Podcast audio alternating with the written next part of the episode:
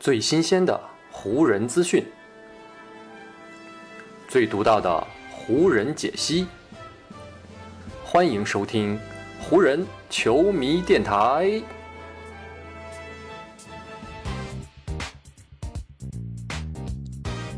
北京时间二月十八日，欢迎各位收听全新一期的湖人总湖人球迷电台。我是各位的湖人球迷朋友戴高乐，感谢各位如约打开这一期的电台节目。前一天呢，湖人队是结束了与爵士队的比赛，在这一场比赛结束之后呢，湖人队也可以带着一场胜利，同时呢，以相对轻松的心态开始呢今后长达九天的全明星假期。在全明星周末期间，有比赛任务的球员啊，比如勒布朗·詹姆斯，他呢还需要去克利夫兰参加全明星的正赛。但其他的湖人将帅呢，就可以好好的享受这段在赛季过程当中非常难得的假期了。不过呢，有一位球员可能是个例外，那就是呢安东尼·戴维斯了。与爵士一战当中呢，安东尼·戴维斯是非常不幸运的，脚踝出现了扭伤的情况。所以呢，在即将到来的这个全明星假期当中，安东尼·戴维斯呢注定不会太好过。在北京时间的今天，湖人队官方呢是发布了一则声明，在为戴维斯的右脚踝进行了核磁共振的检查之后呢，戴维斯的右脚踝是被确诊为足中部扭伤。因为呢，这个扭伤的部位啊与一般的脚踝扭伤并不相同，加上，戴维斯这次扭伤的情况也确实比较严重。所以呢，湖人队目前给出的伤病恢复时间表是安排呢，戴维斯先要远离赛场长达四周的时间，然后呢，等到三月中下旬再对他的脚踝进行进一步的检查，然后才可以决定他具体复出的时间。这则消息一经发出啊，不管是戴维斯本人还是湖人其他的球员和教练，想必心里都是一沉。本来呢。湖人，在戴维斯受伤退场之后，依靠着詹姆斯的发挥以及呢湖人全队的努力，艰难的逆转，在主场击败了爵士，结束了此前的连败的同时呢，也提升了球队的士气。而且呢，在戴维斯受伤之后啊，他在球馆就接受了初步的检查，球队当时针对戴维斯给出的恢复时间呢，大约是两周左右。由于呢这次全明星假期啊，湖人呢在前后九天的时间里都没有安排比赛，所以如果戴维斯只是休息两周，那他呢本不会缺席太多场次的比赛。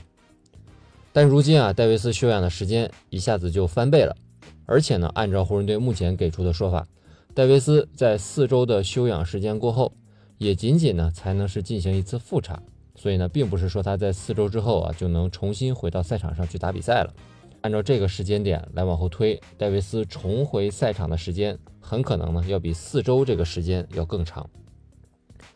按照这个时间来推算啊，戴维斯可能复出的时间起码呢也要等到三月十九号湖人队客场与猛龙一战之后了。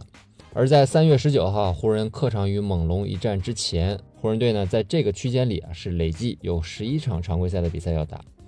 在这十一场比赛当中，湖人队仅有四场比赛的对手啊，分别是鹈鹕、马刺、火箭以及奇才。目前的胜率呢是在百分之五十以下的。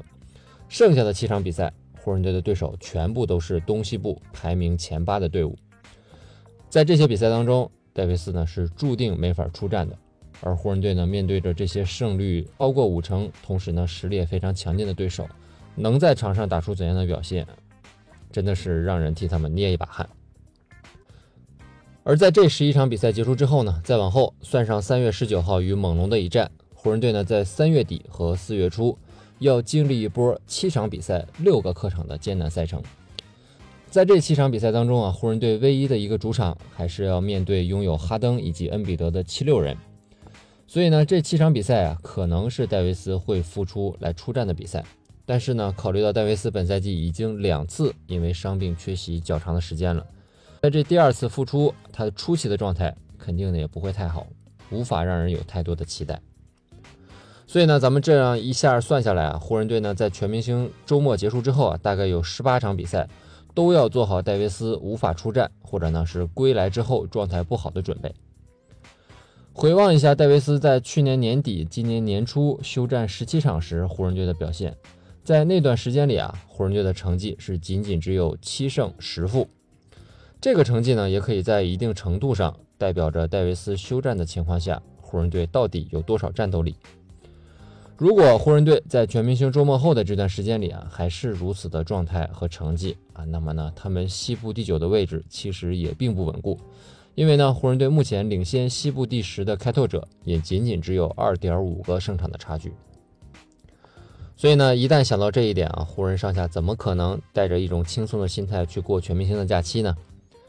提前为全明星之后的困难做好准备。将会是湖人队在未来一段时间里的主要任务与工作。所以呢，湖人队到底要如何应对戴维斯不在的这段时间呢？啊，对于这一点，湖人队多少还算是有点经验。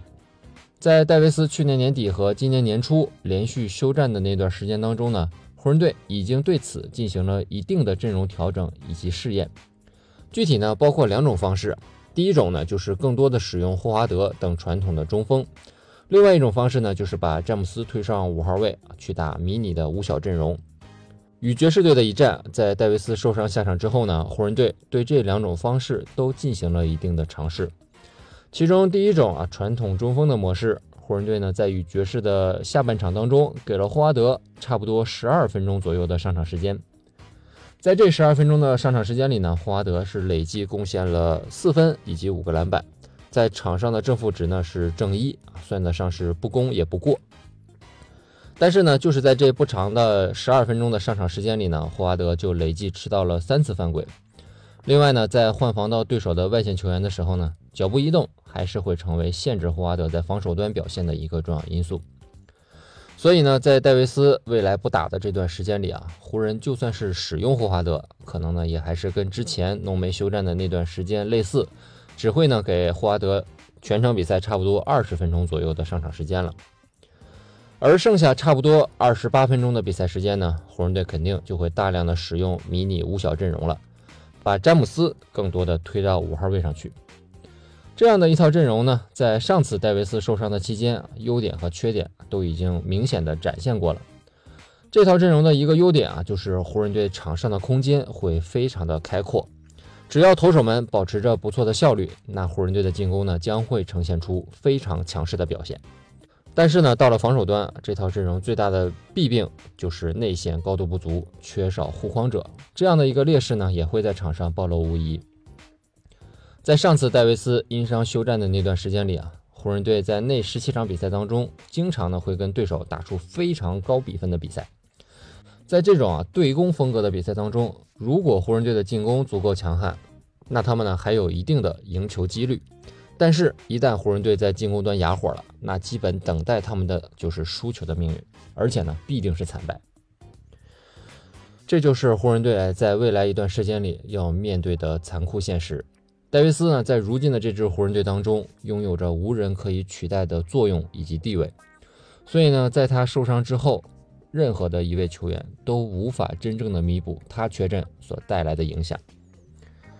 本来呢，在现在这个特殊的时间点啊，湖人队呢还可以去考虑一下去买断市场，寻找一个集战力来顶一顶内线的空缺。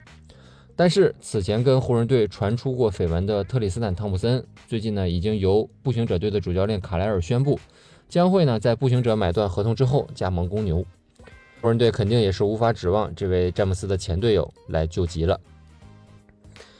正所谓关关难过关关过，这个呢可能是对湖人队本赛季最好的一个形容了。戴维斯的二度受伤让湖人队再度面临着一个难关，但除了硬着头皮继续往前前进之外啊，湖人队似乎也没有别的更好选择了。就让我们一起祝福湖人，也祝福戴维斯能够早日伤愈。希望湖人队呢在戴维斯这第二次因伤休战比较长时间的比赛当中呢，能够展现出与第一段。不太一样的精神面貌，能够延续与爵士一战当中展现出来的精神风貌，以及呢场上的战术布置。希望在戴维斯回到湖人队的时候呢，球队的战绩不会下滑的太明显啊，湖人队呢还能保留着继续打附加赛、打季后赛的希望。好，以上呢就是本期节目的全部内容了。再次感谢各位朋友的收听啊，也谢谢你今天的时间。如果你觉得我的节目做的还不错，就请你关注和订阅我的这张专辑吧。另外呢，也希望各位能够把我的节目分享出去，让更多的人听到我们的湖人球迷电台，让更多的球迷朋友啊加入到咱们湖人球迷的大家庭当中。好，那就让我们下一场湖人队的比赛，下一期湖人球迷电台不见不散，拜拜喽。